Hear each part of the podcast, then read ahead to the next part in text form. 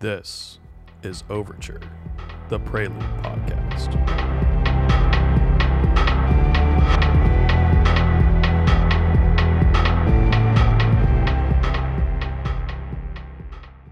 Welcome to the Prelude podcast. My name is Kris Willis. I'm a principal security researcher here at Prelude. Hi, I'm Alex Manners. I'm a principal security engineer at Prelude. And today we have a special guest, Stephan, who was our intern, but now a full time hire. Yeah, thanks for having me on, guys. Uh, I think I'm one of the last uh, team members that hasn't been on, but check that box off now. I don't know now. Now the rate that we're growing, I'm not quite sure that's true anymore. I think there Yeah. are probably more people that haven't been on the podcast that have been. It's true now at this point, yeah. But uh, yeah, like Kris said, I started off as an intern here at Prelude uh, last summer, summer of 2021. And then I was fortunate enough to join the team as a junior software engineer now. So, of course, glad to be here and glad to keep learning. And you're still going to school. Yeah, I am. So yeah, I uh, am a somewhat junior, somewhat senior in college still. I'm still taking classes, uh, but I go to Virginia Tech studying mechanical engineering, which is uh, way out of left field for the industry that I'm in now. yeah, that's definitely something we're going to talk about. Yeah. like, the the whole transition from mechie to software engineering. it was a big one, you know. Yeah. Also Yeah, yeah. interested in your your personal calculus around the decision to drop out of school full time so that you could come join us on our on our journey and the Prelude research team. Yeah, you know, that decision as well as the one that I think about daily on just dropping out of school. the one that my parents aren't too fond of, but you know, for me, it's a little it's a little enticing. Stephan, we we start every podcast with a guest Mhm. with questions. Okay. So, um, first question out of the gate: What security technology or concept outside of what you're currently working on and doing Mhm. uh, do you want to see get better in the next year? Yeah. You know, I, I had to reflect upon this one and like I, I right off the bat, like I couldn't think of anything. And as uh distracted as I get sometimes, I, I hopped on social media and was going on Instagram, right? And all throughout Instagram, there's just a ton of bots everywhere. You check the comments, the first 20 comments are all bots, like all linking you to some sketchy website where, you know, no doubt you'll download something you shouldn't, right? And I was like, wow, you know, I feel like I've seen this everywhere, all over, like all across social media, no matter where you are. There's just an endless amount of bots just like portraying all these uh, like phishing links, right? And so I was thinking about like the younger generation too. Like, I mean, I have nieces and nephews now who are, you know, eight years old and they have access to social media and they don't know any better, right? So, like, I think it's just terrible uh, on the parts of like social media companies to not have like more restrictions on onto like newly created accounts or like what you can link in and all of that. It's it's actually kind of scary because this younger generation is going to grow up not knowing the difference, not knowing what to trust. Or will it be the other way around? Like, you know, we will always have to tell our parents, right? Yeah. Like, this is really not not news. Yeah, yeah. Yeah. Uh, I think it could definitely go both ways. I think there's going to be a, a harsh reality check for a lot of the younger generations trying to click that link for uh, 1,000 free V bucks, right? and, and instead, uh, their parents' credit card gets charged, you know, a thousand dollars the next day somewhere. So I think, yeah, yeah there's also like this really interesting concept i can't remember where i read it where basically our generation your age to a little bit older we'll call it like david's Hmm. age maybe even a little older than david yeah, we're in that perfect zone of technology where technology was at the point where we were young mature enough Mhm. where it was easy to get into and you could really learn the underpinnings of how it worked and now we're at Yeah. the point where most technology is completely simple to use and all of the Mhm. underpinnings of how it works are abstracted from the user so most people now who are born and use technology just won't Mm-hmm. understand how it works it'll be like magic boxes and then Yeah. we as like as a result of growing up around the actual foundational building of it have a better understanding naturally. It's just interesting that like the old generation doesn't necessarily have a good understanding of technology, but now like the new generation doesn't either. Mhm. Yeah, it, it's also yeah, like to your point of saying that, like we got to see technology and like the internet kind of grow, right? And this younger generation's kind of just been thrown in into like a way more developed and uh, like knowledgeable space on how things work. I mean, like cyber attacks really, you know, 20 years ago, uh, weren't as apparent, I should say, weren't as developed. But now, like, you know, throw some kids on an iPad and I, I, I guarantee they're going to click a ske- sketchy link in 30 minutes. but that that's like some like technology security like surface level place that I'd really like to see get more attention to. I mean, even so bot mitigation and like bot bot awareness. yeah, I mean, like even today I got an email and it's from the e- uh, obviously like 100% phishing email, right? I clicked the email address because I'm always just like interested. This email address was like 30 some characters long, all random order at another host name with like, you know, 15 or so like characters long, just random. I was like, I mean, like, come on, Yahoo. Like, how are you? How, how do you think this is a real email address? Why would they be uh, in contact with me? also with like question marks in the subject name. It's like, come on. They're cheaping out. They don't they don't want to pay for all No, I know. Are we? stuff. Is Yeah. it cheaping out, or are they just using it because it works? Eh, I think it's probably a little bit of both. yeah.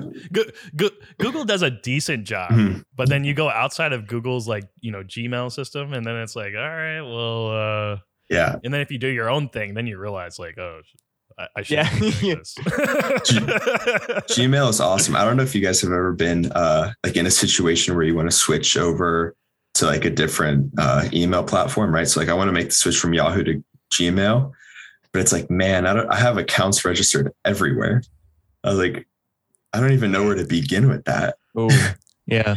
I'm just It's a whole bunch of forward. Yeah, scared to You take just- the you just gotta- dive.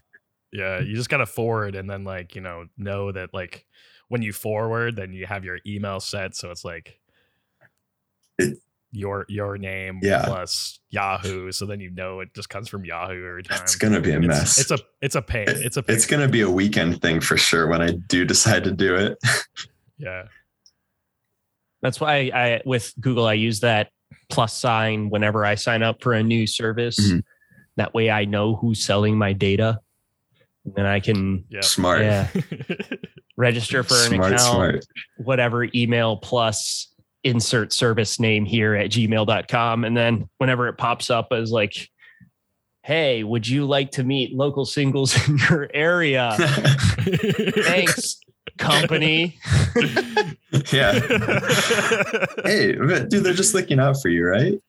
Yeah, by selling my data.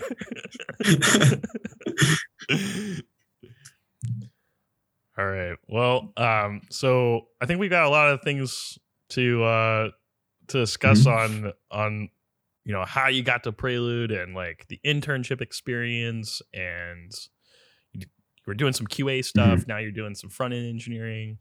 So um I think the first thing is like you're in you're in like mechanical engineering. Like Mhm. Yeah. how did it get from like I'm I'm a mechie to I want to do software engineering? Yeah. And like I was thinking about this before I hopped on the podcast. I was like, like what like did click for me to make that switch?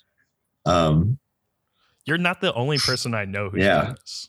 well, Alex, you uh studied some sort of engineering in college, right? Not I did uh, engineering management and it was like process engineering, but it was high, Mhm. highly computer science oriented. So I'm not, Mhm. I'm not Okay. like your shoes here. yeah. Yeah. So the only experience that was really applicable to this before was uh if you guys are familiar with MATLAB. that was MATLAB. that was the extent of coding for me in, in my major. But uh, I just like kind of thinking back, like I've always been, um, That that definitely would make you learn the QA process. and why it's Yeah. Shots fired. definitely re- super relational. But for me, like I've always been like a creative person. I've always like like the idea of inventing or just building on. And with that, part of being an engineer, as you guys know, is like being efficient, right? Like you want to always optimize anything you do. And in my life, I kind of thought of that the same way, like thinking of myself as a system, right? Like I want to be efficient, I want to optimize. And I didn't want to be limited in what I could do. Right. And so I was like, hey, I'm going to go to school. I'm going to get a mechanical engineering degree because that'll cover most of my bases within engineering. And then also, an engineering degree is just a degree in problem solving, right? So I can go to like whatever space I wanted to. That was my thought. But as I got to know mechanical engineering more, I felt that the space itself was just a little too slow for me. You know, and obviously there are other startups that are more fast paced, like what they're working on. But I like just like had toured different like job sites and like had done an internship before, and the whole atmosphere was just slow, you know. And I wanted something fast paced, and that's why when I discovered uh, the Prelude internship, found out what you guys or us now are doing. Um, I just like fell in love with like how fast paced it was, and also the industry itself. Cybersecurity is like the fastest growing industry in the world right now. I'd say.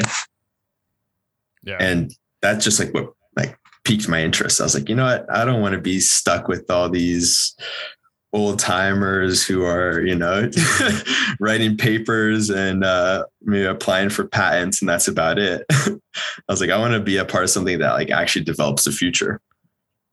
Yeah, you, bring up a good point in that like a lot of engineering disciplines, they are quite slow paced. Like even thinking things like, uh, you know, chemical engineering, mm-hmm. things like that. Like even even almost getting to electrical engineering. Yeah. Depending on what you do in electrical engineering, it could be fast paced mm-hmm. or it could be real slow. Yeah.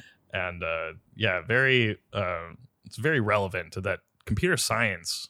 And, you know, a lot like, I, I even know at my university, like they didn't want to consider computer science engineering. Mm-hmm. Yeah. it was still computer science and engineering, but like we never got like engineering rings or right. anything like that, like all the other engineers what, did. Was it like a discipline of like the College of Engineering?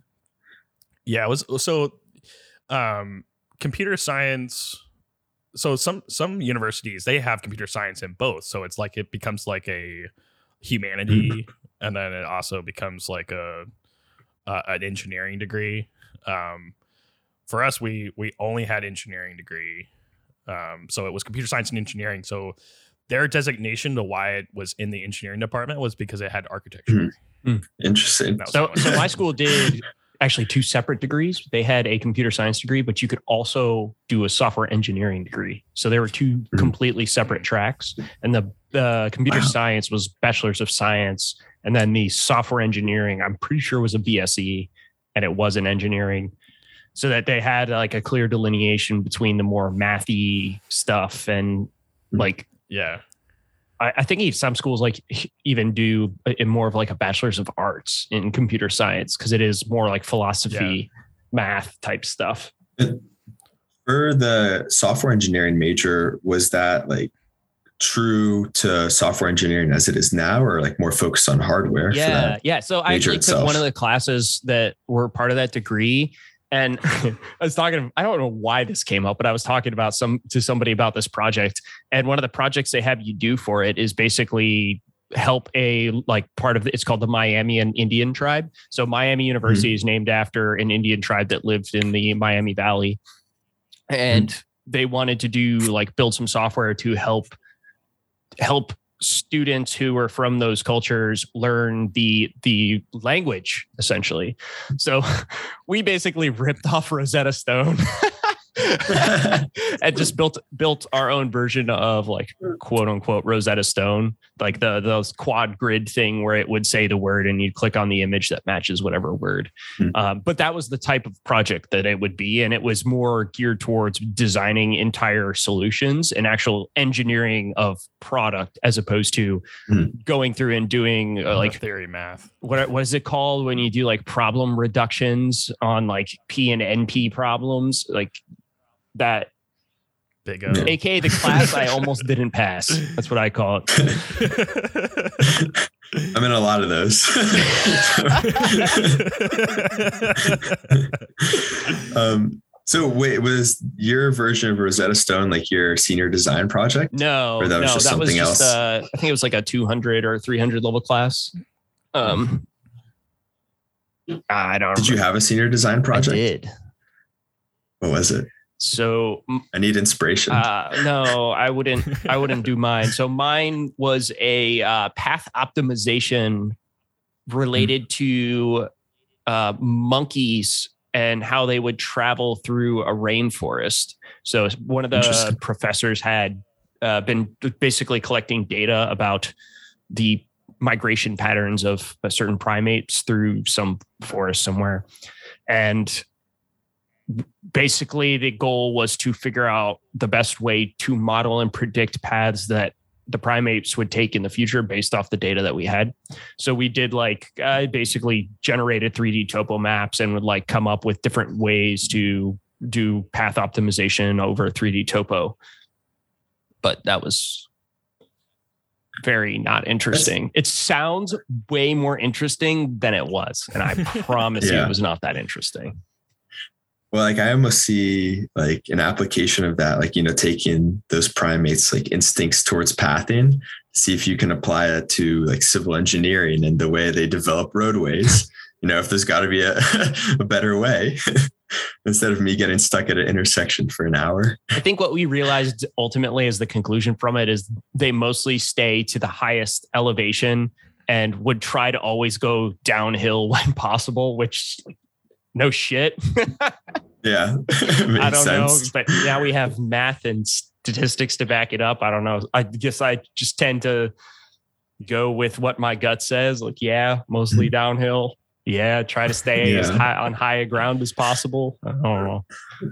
Basically just consume as the least amount of energy as Yeah, possible exactly. for them. Do you have a do you have a project already or So I've done a lot of projects and I'm also working on like two right now, two like um, more theoretical ones. But as for the senior design project, that'll be something for next year. As my my senior for anyone who can't see, I have air quotes, my senior slash fifth year, whatever, whatever you consider it. Um, but I've heard the university just like has a list of problems that they want you to solve. You just pick from one of them. I'm not sure if you can submit your own. I'm really hoping you can though. Um, but I'm sure you can go to a professor and just say, "Hey, uh, I got this idea from for for your lab." yeah, and, uh, and pitch it because a lot of them just come from the labs. Mhm. So you just end up working with like some company that pays money to have you work on this. yeah, you know, I'll go to my professor and be like, "Hey, your work on micro threading is really interesting." And on another note, I want to do something cybersecurity related. it's like I don't see uh, probably- how that relates, but you could probably grab some like ICS Yeah. stuff. yeah, exactly. you sh- that would be pretty cool. Do some POCs against some of the PLCs they have. Mhm.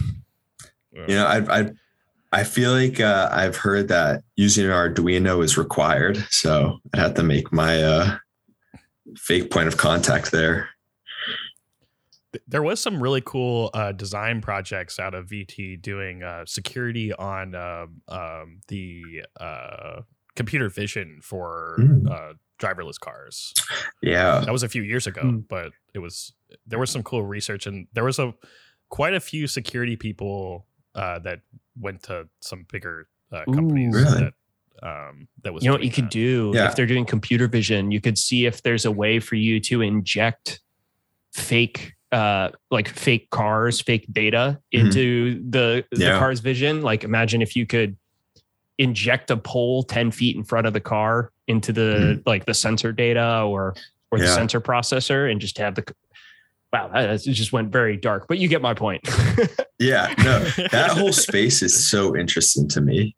You know, like the uh, self-driving cars. You know, um, and I haven't done enough research on them to to know what I'm talking about, right? But I just feel like there's so many ways to take advantage of them that like they've got to be susceptible. Yeah, you could also go get uh, one of those ODB readers, like off Amazon, and Hmm. see if you could wire up your own ODB reader so you could actually send messages through CAN bus and then see if you could like bork your own car. That'd be pretty cool. That would be awesome. I'm There's there's a, a device. It's called a Panda. It's from comma. Oh, that does all that. So get one of those. Yeah. let's see. Yeah, I feel like I definitely have to do something in that space if I can. I mean, that's related to mechanical engineering in a way. Yeah. Yeah. Uh, automation or automotives, And- right? And th- they're actually testing cars out there in Blacksburg because there's not there's, there's not that many people Mhm. there. hey, I'm here. It's just students. no. Students aren't people, si- Kris. it's just a bunch of are students. people out there. There's just students. This, yeah, on an unrelated note to the podcast, but Blacksburg, the percentage of students to actual residents, it's like 80% students and then 20% residents. So during the summer, Blacksburg businesses like like they struggle to survive. It's terrible. That sounds like my school too. Miami University is very, very much like that. Once the students leave, that's that's it. That's it. They just like pray for them to come back. So now that you've fully dove into the software engineering realm, Mhm. um, are you finding anything from your mechanical engineering experience and learning that is Mhm. helping you be a more successful software engineer? I think the biggest point that I've learned through my mechanical, excuse me, my mechanical engineering studies is like I said, it's a degree in problem solving, right? Um, and with mechanical, we've covered so many different topics, you know, whether like they're more physics related or um, material science, uh, statics, stuff like that. There's a set way to approach a problem. And I feel like I've used that almost every time I log onto our code base, you know, uh, when I have to do QA or when I have been tasked a bug to fix, right? I had to like take a step back and break down our entire like chunk of code that I'm looking at, right? And like analyze it to see which like piece of it that I'm actually tackling, right? Because part of mechanical engineering is taking a bigger problem and breaking it down into like smaller, more digestible chunks. And I feel like that I use that all the time, especially when I was more uh when I was newer to the code base, right? And struggling to read uh the different types of code that people write as well. Some shade at Lewis there.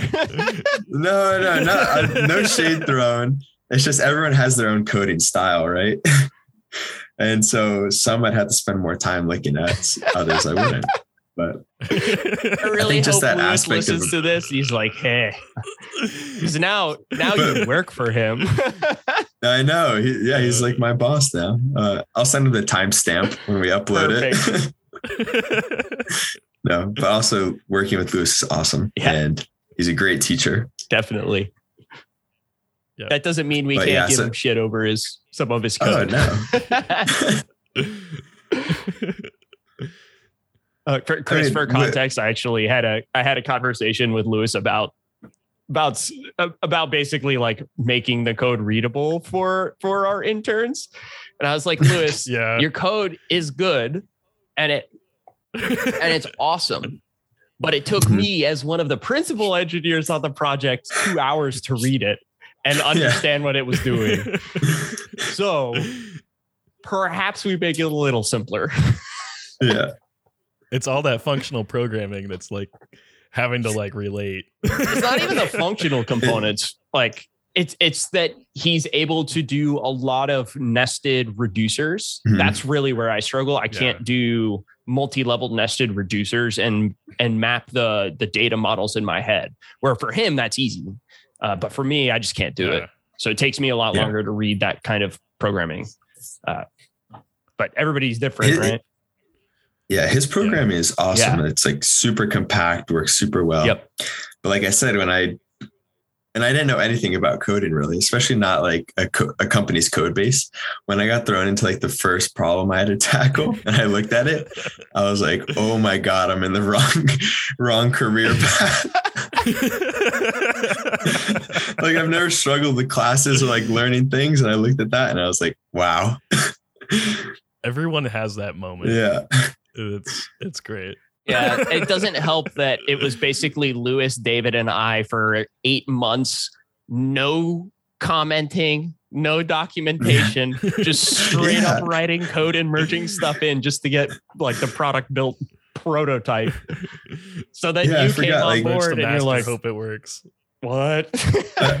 I forgot about that. Like in my brief MATLAB experience, like my professors would make me add comments to every single line so that like that they knew what was happening and so that we understood as well. I get thrown into that code base.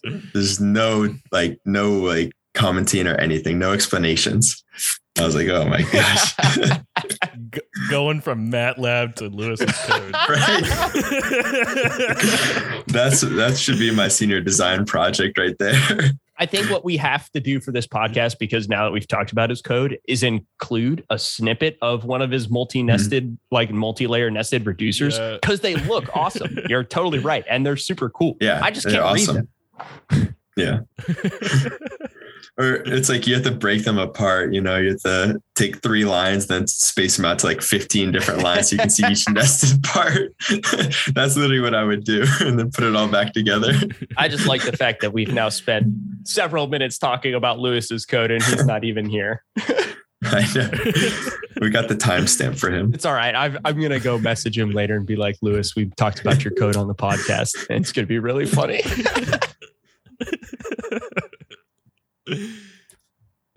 the internships uh, perspective, like, what do you feel like?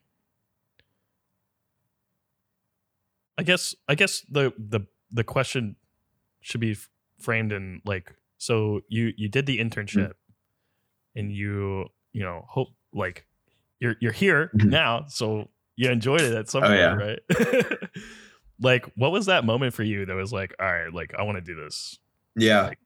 Full time Honestly, it sounds super cheesy. And I've said it before, right? But my experience was made amazing because of the team that I was surrounded with. And obviously, what we're doing here at Prelude is like super innovative. It's exciting, you know, it's the future. And that was all super appealing to me. But at the end of the day, like the mentorship, mentorship that I had primarily from Alex and Lewis and David and Kris, like obviously now, right? But I think you caught me towards the end of my internship. Yeah. But like just speaking to to that internship program like the fact that the team wanted to see me succeed was just like wow you know like you always hear like you know right i'm younger right? You always hear about people hating uh work. They hate their team. They hate going into work. Like for me it was exciting. Like i'd end up working by accident until like you know 9 10 at night as an intern just like looking at the code base just like learning things and i was like that's the moment I was like, I think I had to, I had to stay here. You know, it's just first of all so valuable to me, into like what I can learn and what I have learned. It's like a, a- the person I was a year ago, completely different to the to the man I am now. But just a team, I, you know. But yeah I mean, I'm sure you guys felt the same way when we do the co-working sessions. And I was like, man, we need an office, Yeah. Oh, yeah. like a real office. The counterpoint to that, though, is I also know that if we were all in an office together, we wouldn't get as much done. no, not at all. Are you kidding me? We'd be watching like YouTube videos or something. oh, for sure. We would spend all day making Slack bots and yeah, posting. exactly. and memes yeah Yeah, but it was. It it still also doesn't feel real sometimes though because, um, I feel like you kind of base your life off of school, right? Like all I've known up to this point really was school. Like every day you wake up, you go to school, and I feel like I kind of needed that wake up call, that like grad, you know, that that paper being handed to me, but instead I kind of just just got like thrown in. You know, it's like I got the internship, and all of a sudden it's like, oh yeah, you work full time now. But I don't know. Yeah. It- like obviously it feels real, but like there's no like reality check, right? Where it's like, oh, you're an adult. That's it. yeah. I, I still remember when David was like, Hey, I want you to interview someone for an internship.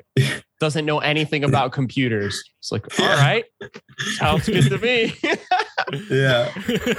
What, what's funny, yeah, it was I- awesome. I, love that interview. Um, I remember Lewis was throwing like such complex questions and like ideas at me, and I was like, yeah.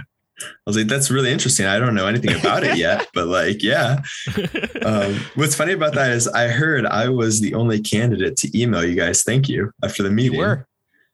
I was like, oh, that's common knowledge. Yeah. And and just oh, I was thankful. yeah, and just from our con like our perspective, it's when you're looking for intern, you're looking for attitude, right? And Mhm. you came in with an attitude of wanting to learn and really wanting to explore an entirely new space. And it takes a lot of, in my opinion, it took a lot of a gumption to just say, yeah, I'm a mechanical engineer. I know nothing about Yeah. cybersecurity, but I want to try and Right. learn it. Like that, Yeah. that for us pretty much sold it. Like, yeah, let's give him a shot. Yeah. And I, I don't know how, like, how, what the percentage of like the viewers are for the podcast, but like, if there are any younger people out there, like, I'd seriously consider applying to startups for internships if they're taking any, because, um, established companies, their expectations for internships are, are crazy. Like, they want you to be knowledgeable already. It's like, the whole point of an internship is that I'm a student and I'm here to learn. You guys are supposed to like groom me into like who you want. But and security, security, and computer science in general, just for that, for Yeah. for the internship process, is pretty crazy. it's crazy, right? Like so many of the internships I applied to is like, oh yeah, you need to be knowledgeable on this, this, and that. And it's like, okay, well, my courses don't even teach me about taxes. So I don't know. I don't know how you expected me to know that. but it's so funny. plus, plus, there's that level of freedom, Mhm. right? Like, did you have an internship uh, at a at a bigger company for like MechE or whatever? So I've done like uh brief like apprenticeships. Um uh one with my cousin's previous company was at a startup. They were working on uh, robotic arms and I kind of did like non-paid, right? Apprenticeship, kind of just learning the ropes. Um which was pretty interesting, but like even then it was just so slow, you know, as I mentioned. Yeah. Um, and then I had also done an internship at another s- startup, actually. Very, very. It was so. It was. Uh,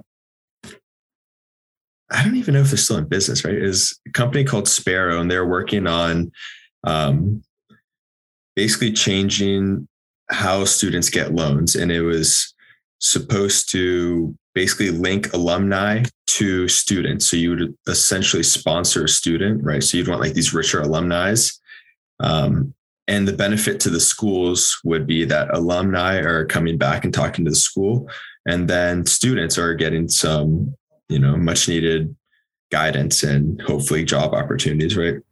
That was super early stages of that startup. It was like three people, and my internship part of it was sending cold emails. so really, like you know, not too much work experience besides that. That's such a waste of an intern too. yeah, It's like non-paid as well. yeah, like what what are you They're- learning out of sending emails? I think it's it's like even illegal to do that on for unpaid Yeah. internships. They have you have to get some kind of tangible tangible skill out of an unpaid internship. And sending emails is not really a tangible skill. yeah. Yeah. I hate to say it, but I was not a good worker towards the end of that internship. Hey, at least you're honest. yeah. Yeah. Well, I mean, like like you said, I was just sending emails. I wasn't learning anything. Um, I mean, that's some that's some of the issues with just internship, uh, like processes in general. Is like a lot of times, especially in the bigger companies, like they they try to pigeonhole something for someone to Mhm. do, and like sometimes it's good, and a lot of times it's not, and the intern doesn't really know. Yeah. and then on top of that, it's like there's very little freedom, and that's one of the nice things about like doing a you know a startup internship is that you get that freedom to be like, all right, like uh, I want you know, I- want to do these things or whatever, and you can kind of go do that. yeah. Um, and then there's also like more of that hands-on stuff. Like if you're in a bigger company, like a lot of times, like Mhm. you're just you're just a cog in the wheel, just like everyone else. Yeah. But It- um, and especially doing internships at bigger companies like so my decision was made to join prelude because like the team was small at the time right and i actually wanted my internship to have value. Like i knew i was coming in with no experience but i was like i know startups need help with everything, you know, and like you need to be agile, you need to be able to uh, switch like different areas of work. And I was like, I know there's got to be something, whether it's sending emails again, but like something I could provide value to instead of working at like a bigger company and just, you know, doing like different filing or like sending emails, right? Or like a, a presentation on like nothing that won't go anywhere. Like I think it's important for people who want to do their internships to think about the upside for them and what they can grow, but also like what they can actually provide, because I think that's much needed experience in a, in a different sense. Yeah, the reason why you do an internship is is for the experience, right? right? And be able to put that on your resume, and then hopefully, like the other thing, you know, is that that you do the ex- mm-hmm. you do this internship, which is usually lower pay than a full time yeah. employee or whatever, and that that company will then say, "Hey, like you want to come on board?" Right. Like, and then it becomes like a you know a a win win mm-hmm. scenario. But uh, even a lot of times, like especially with bigger companies, they have their in their intern like pool is so much bigger. Yeah, and they just look at you as like cheap labor, mm-hmm. and it's like. Yeah. Why? yeah. Did you guys have any like interesting internships when you're first starting out? I didn't have any internships, but like I I've definitely ran a few internship mm-hmm. programs and even from the from those programs, like I did one from a, a startup perspective mm-hmm. and like those were great because like you had things to work on. Like you had things that, that those people could work on and like they would get experience from it and you got to do that mentorship part. But then from the the more bigger piece. Like it was still a smaller team, so it it kind of worked. Mm. But something sometimes it depended on the person, right? Like depending on that person and where they were going, like are they going to be pigeonholed or are they going to have something cool to, yeah. to work on? And it just really determined on the person. Um, Alex, you were at that same place. I'm sure you saw that. Like if depending on who that person was and who they were going to and like who was their mentor, that really determined if they were going to have a good time or a bad time. yeah, maybe we should elaborate on that one. uh, uh, yeah, I also have not. I, I didn't do any internships because I was Air Force ROTC, and your summers right. are yeah. pretty much wrapped up in either training or going back and supporting training of some sort. Mm-hmm. But I have also been involved in many different internship programs. And I think what we've come up with here is the result of seeing a lot of the failures of other internship programs and mm. trying to not have that. So, I like Kris, I don't know if you've seen it, but when you do an internship here, you get like we have a sprint by sprint breakdown of the areas that you're going to go through. And then we hop yeah. you around different areas of our company. So our company's split out between basically product, engineering, security, and systems, and then business, obviously. So, as an intern, you're actually going to get experience in all of those. So, if you come on as a security engineering intern, you're going to like focus primarily, probably half of your sprints here would be security, but then you're also going to do sprints in systems and engineering and product and business and customer support and stuff like the idea is you get yeah. to do every aspect of a, of what a business is that's to me that's how you give value um, and then it's all like sprint formatted so you have tickets so you actually know what you have to do yeah and, and to that our uh, internship program was amazing when I did it. That I even spoke at DEF CON. That's true. Yeah. as an intern. you did speak I don't know what other programs intern. could say that. what was your talk on? I remember um, like uh, basically autonomous attacks within operator oh, cool. using like the custom facts.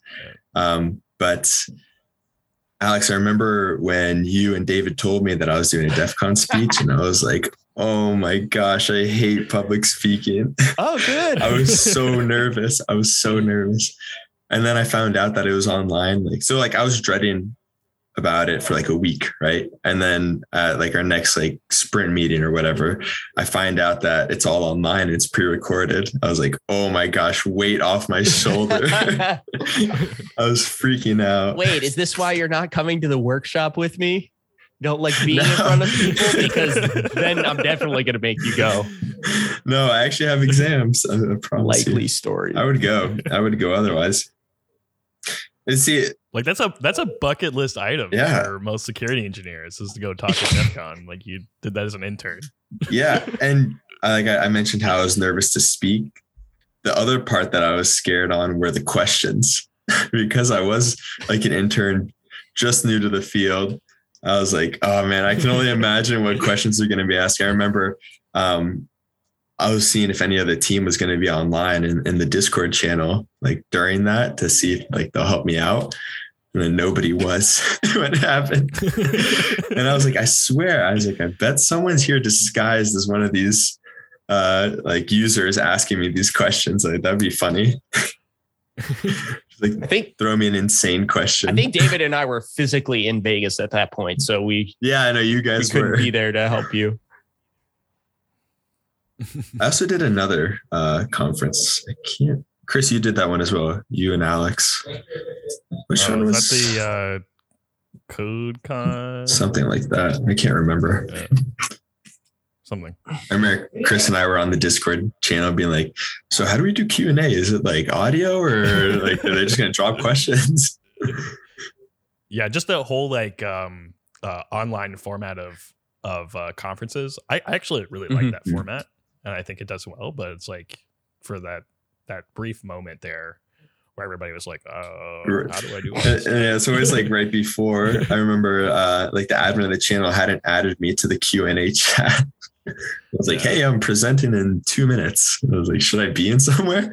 If it makes you feel anybody better, better, Kris and I completely goofed on the day of one of our Yeah. one of our presentations, and I got a call at like two in the morning. Dude, we got to present in an hour. yeah, it's like, oh Like, my oh, gosh, My bad. and you guys did it Yeah. though. So- It's fine. yeah, It's easy. Yeah. it's totally great. It went well. It, was It went it was very well. it was like, yeah. what conferences should I look forward to? Like just attending, because I'm sure there will be some I will. Um. I mean, there's so many good conferences now. Yeah.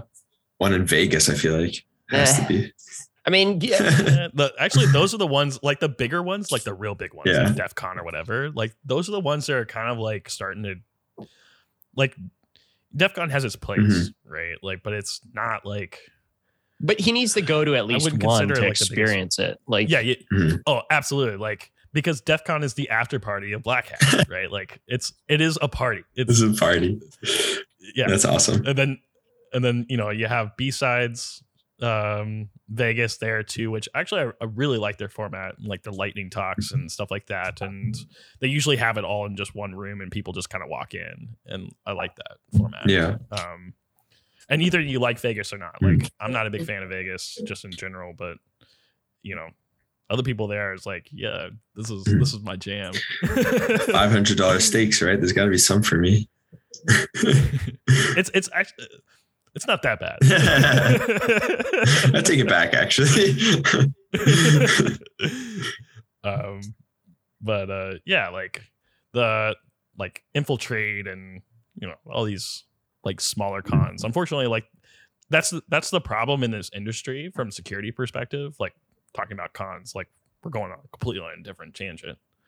But uh yeah like you either have this scenario where it's like super cheap cons that everybody goes to that's great and it's fun there tend to be parties and stuff like that or you get these really expensive cons it just goes the other way right? It's like super expensive and you've got like maybe 100 200 people there at max. And they're great cons and you learn a lot but they're just like it'll cost you your whole training budget to go to one. So.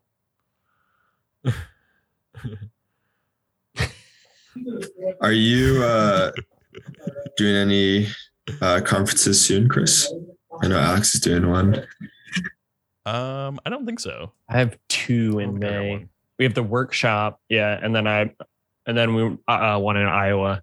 So we do tel- telecommunications conferences as well because that's like our primary customer is people who don't do cybersecurity. So we try to find teleco- telecom and like those off the beaten trail conferences to go talk to people and share knowledge, bridge gaps, that kind of thing. Is there a like a destination in Iowa that you have to see? Like, what's the tourist spot? I don't know, but if anybody from Iowa is Is there- listening and you have any input, let me Let know. us know. what's the best pizza place there?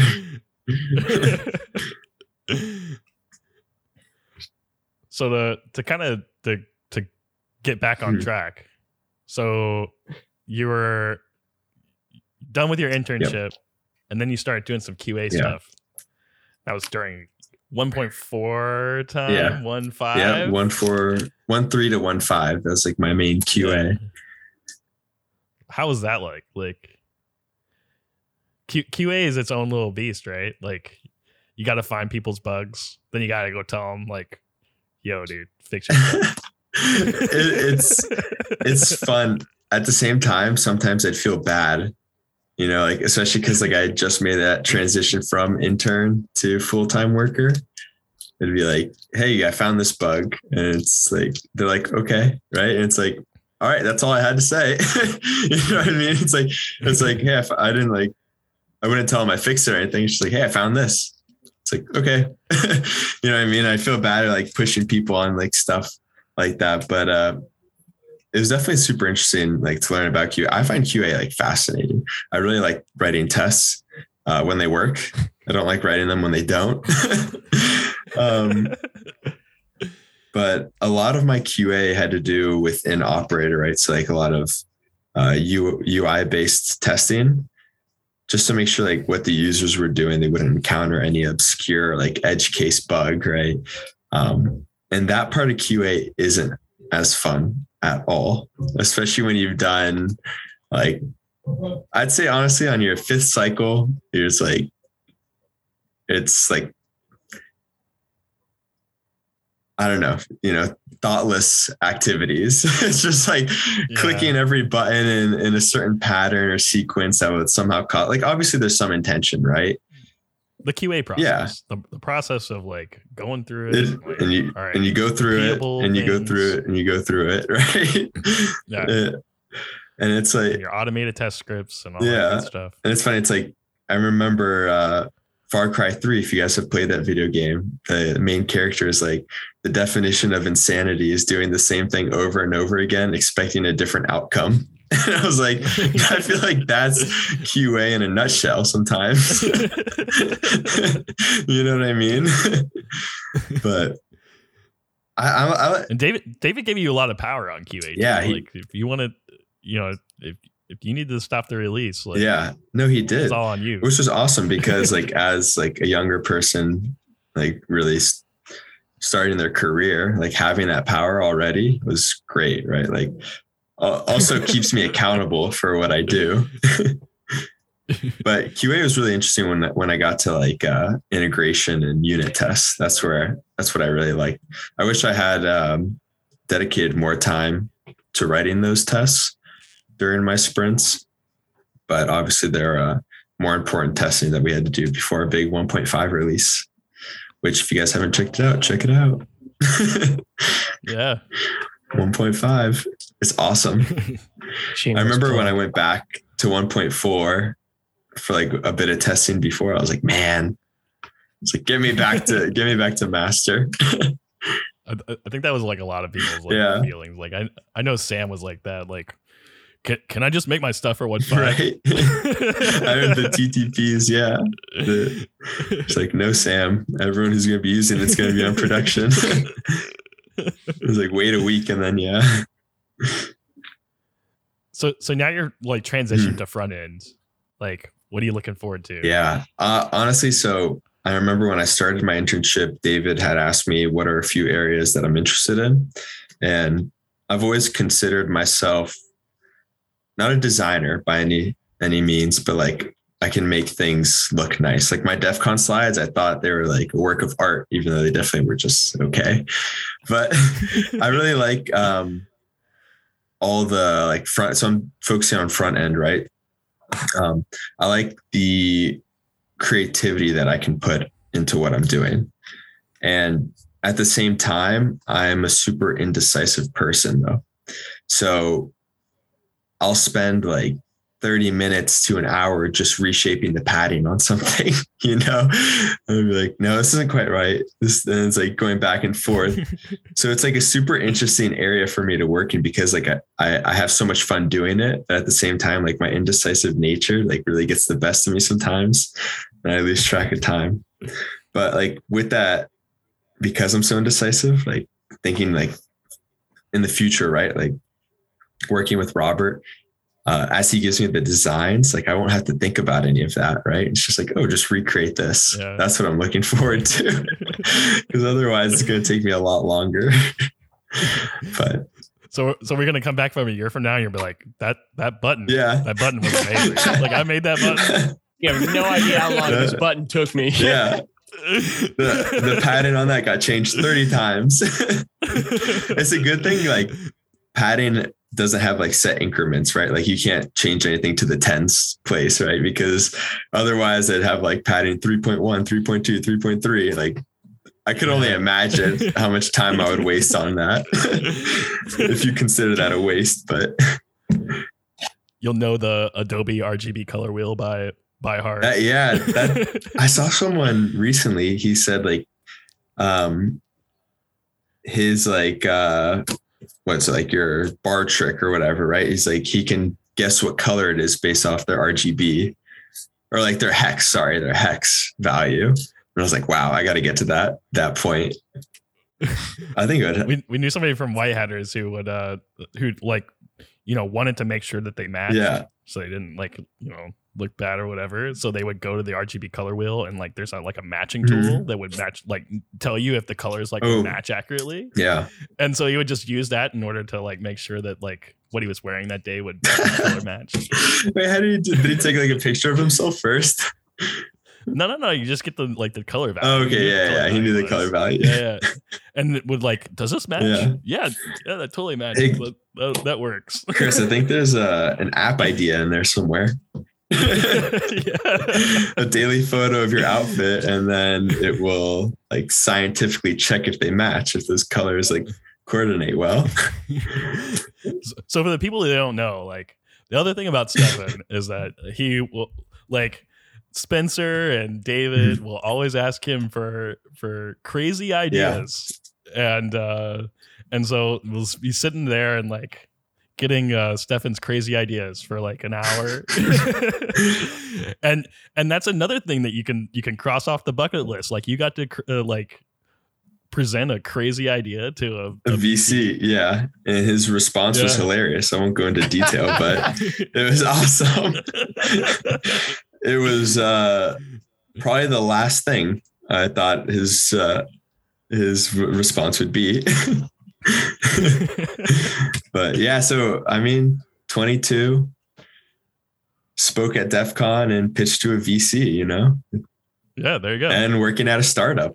I think that's like Yeah. uh, I'm doing pretty well so far. and, and actually, you've been working at a startup and you've gone through a seed and Series A funding.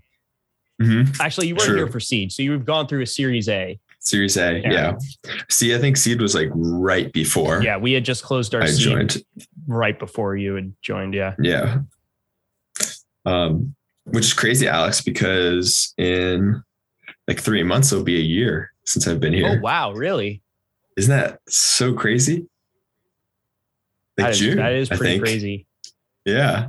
Time flies when you're having fun, I guess. Dude, seriously, like I've enjoyed my time so much here and it's only gonna get better too. So I think we're gonna wrap up here. Um, but we've got one last question for you. What security resource in the past year have you found really helpful? hmm. There's probably a lot. and and so what do we, what do we mean by resource? Just so I Just anything. Like something online, something something people can go to and say, hey, like, yeah, hmm. this what's something that's helped you like to go through like software engineering or Oh, I think everyone knows the first answer that comes to their mind with that stack overflow. but that doesn't really really relate to security.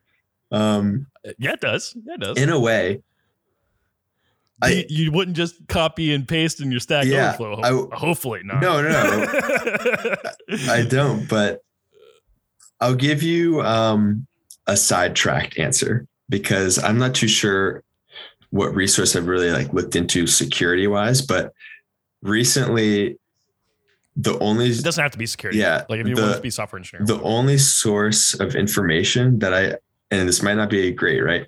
Is, that I use is Reddit, which is crazy to think, right? Because um, I don't trust Any particular subreddit? no, honestly, just like the I'll like look up a question and then put in Reddit at the end. And the reason I do that is because I trust like other people's experiences more, right? And uh, like especially with Reddit, people will just give it to you straight, you know. And Yeah. I like when I look up answers or like you know if I'm comparing two different products, right? Like you click on these news articles and you're like, well, I bet this one news article got this product two weeks early, right? And he like probably has some stake in how what he's going to write about. And so I've like really strayed away from any sort of news article in that sense and just purely get my information from Reddit. Which Yeah. Red- yeah, Reddit's a good resource. I think. yeah, it is. Yeah. So yeah, I would say that one, but I'm not sure if it'd be the best uh, resource for security. I'm sure some subreddits, though. Yeah, I mean, infosec uh, Yeah. subreddits not bad, and uh, like infosec students and stuff like that. Do you, Um, do you guys use Reddit a lot for that same reason? I use it every day. Yeah.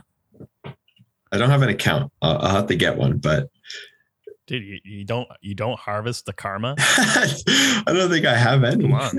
There's like the yeah, like the upvotes, right? I, I see badges sometimes too. Like some, you know, some guy will give it to you straight on a product, and all of a sudden he has like these gold medals above him. I was like, oh, this guy's trustworthy. He's got like a Doge badge. I was like, yep. Whatever. He he could be the president for all I know. For all I care. hey, they they sponsored the Doge the Doge uh, uh, NASCAR car. Yeah. the whole Doge t- uh, our Doge did the whole NASCAR car. Crazy. But yeah, so I'd say that's uh, my primary source of uh, information right now. yeah. we'll see. Sweet. All right. Well, Stephan, it was great to talk to you. Yeah. And uh, I'm sure we'll have you back on the podcast. Oh yeah. You know, Alex, Kris, thank you so much for having me on. Uh, Absolutely. We'll ask you how how the buttons are doing. yeah. and uh, you know, a year from now, if uh, you guys have me back on, probably sooner than that, but uh, ask me how I interpret Lewis's code. Then, Yeah. probably a lot better. we'll we'll do a whole podcast on Lewis's. yeah, and just have every every member who's touched the code base talk on it, Yeah. speak on it.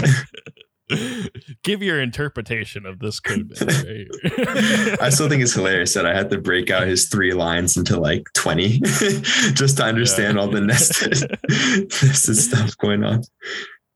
But uh, yeah, All thanks, right. guys. Absolutely. So that's going to do it for this week's episode of Overture, the Prelude podcast. I'd like to thank Stephan again for coming on the podcast and talking with us. We will be back again sometime this month for our 12th episode of Overture. If you like this podcast, please consider giving us a like and subscribe so you don't miss any of our newest episodes. Overture is distributed on all major podcasting platforms, including Spotify, Apple Podcasts, our blog at feed.prelude.org, and our YouTube. We will see you again this month. Till then, Prelude out.